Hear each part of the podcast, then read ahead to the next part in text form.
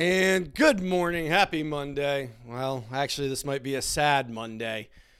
I have been dreading recording this episode for the past week or so to the point where it is 7:31 on Monday morning, and I try to release these around 8 a.m.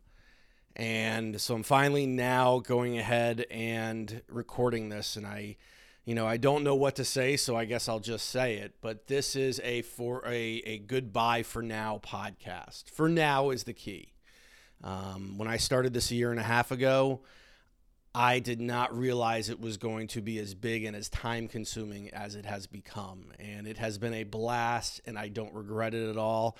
And there's so many players and people to thank but unfortunately, it's just gotten to the point now with my personal life that it's just been too much to get this thing out every week and do the research for the interviews and all that stuff. And it pains me to say this, but at this point, I think the podcast is going to go on a short hiatus. Maybe a hiatus forever. I don't know. Hopefully, that won't happen. I don't see it happening, but I'm no longer going to be releasing these on a weekly basis. Uh, with that said, I still think there will be new episodes. I just don't have the time to do the research and the editing. And I tried to go down to one day a week, and that didn't help.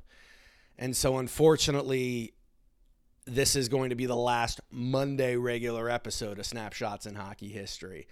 Um, but before I sign off, I, I want to thank everybody for listening and subscribing and, and reaching out via Facebook and, and, and Twitter. And I, have made friends all across the, the world, really. I mean, people in New England, uh, people in England, Australia, all over the place. And uh, it, it's really been great. Um, so, unfortunately, for now, I'm saying goodbye, but stay subscribed on iTunes or wherever you listen to your favorite podcasts and on Facebook and on Twitter as there probably will be more interviews. They just won't be weekly.